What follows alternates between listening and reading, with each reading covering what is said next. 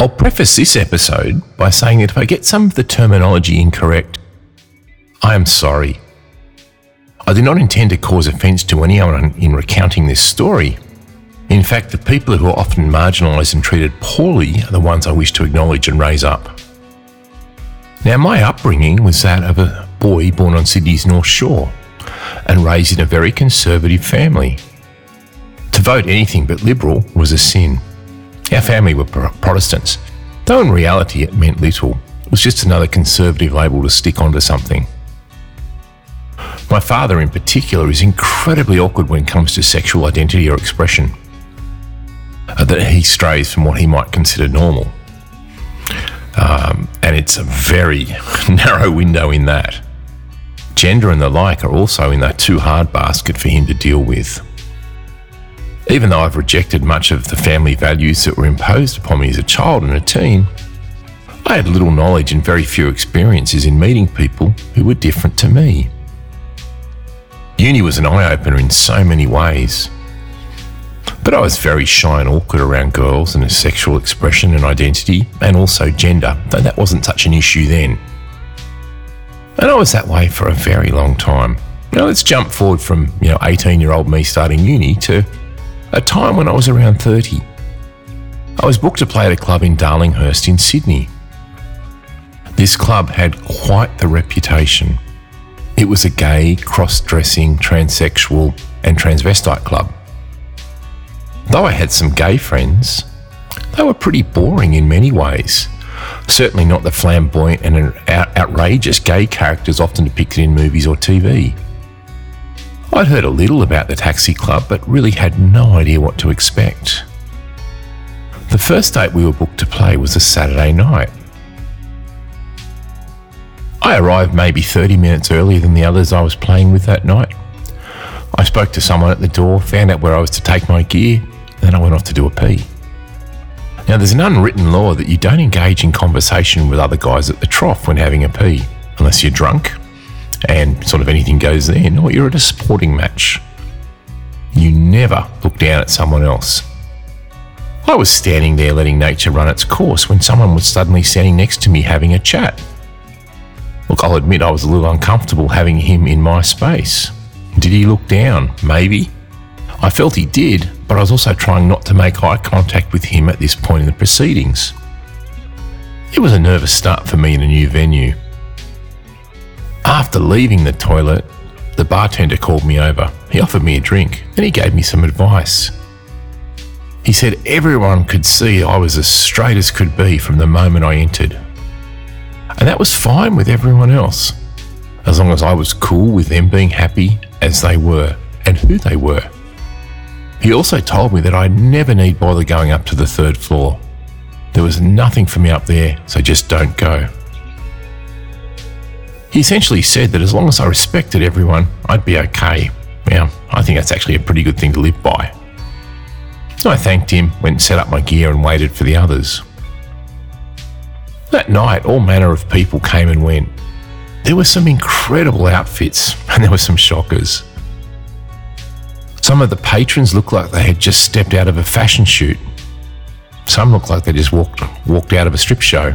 Sorry, where they'd been working while others looked like they had stumbled out of an op shop with the cheapest things they could find. Some of the thigh high boots and heels were amazing, and how anyone could walk in them, well, I have no idea. There's one person I should make mention of, as they played a significant role later on uh, in my time playing there. They were maybe six foot nine, with big strapping chest and biceps and very muscly legs. This person was also wearing a blonde wig, a crop top, a leather miniskirt, and knee high boots, and identified as a girl. With her physique, she wouldn't have looked out, place, out of place lining up for the Wallabies in the second row against the All Blacks. While we were setting up, I had a few fleeting conversations with people who were just walking by and saying hello. It's one of the few places I've been into where I've been thanked for just turning up. It's pretty amazing. I played there for most of the next 12 months in various combos, averaging probably a gig a, gig a month there. And I loved it. And I got to know some of the regulars quite well. They were always interested, enthusiastic, and gracious. One Saturday afternoon before a taxi club gig, I played at another club in the area for a private function. The compere of that event was a guy named Simon. I'd never met him before, and while I didn't feel like he was someone I would get along with, he certainly wasn't my cup of tea with the personality he was portraying uh, during this function. I gave him the benefit of the doubt. We all have bad days, and we're not always at our best around others. At the end of the first gig, Simon found out where we were playing and he decided he wanted to tag along with us. He arrived just after us and started making derogatory comments of some of the regulars at the taxi club within a few minutes of being there. That was just not cool. I told him to stop it, but he just turned his back on me. At some point during the first set, one of the regulars cried out in anger. The girl I mentioned before, who was six foot nine, she grabbed Simon in the headlock. Others grabbed his arms and they dragged him to the lift. someone yelled as Simon was pushed into the lift that he was never to return to the club again. Then one of the girls came over to see if I was okay. She was worried they might be upset by what had happened. Now, I didn't actually know what had caused this outburst and eviction. The girl that was checking up on me said that Simon had offered them $50 to come up and grab me you know, for someone to put their tongue in my ear and he would take a photo of it to embarrass me. They were angry with his words and his his you know, desires, and mostly they were angry on my behalf. They were worried that if I was going to be treated that way, I might never come back. They felt that it was disrespectful. Disrespectful to me, that is, not to them. The girl talking to me said that I had shown them nothing but respect and kindness from the first time I'd walked into the club. I respected them and their space for who they were, and they greatly appreciated it. They didn't want to lose me as a regular musician at their venue. I was deeply touched by this revelation. It was a beautiful thing to have said to me, and it still means a lot to me now. Playing live music can be a challenge. Some people are less than gracious with the way they treat musicians. Moments such as this night outweigh the crap we can go through from time to time.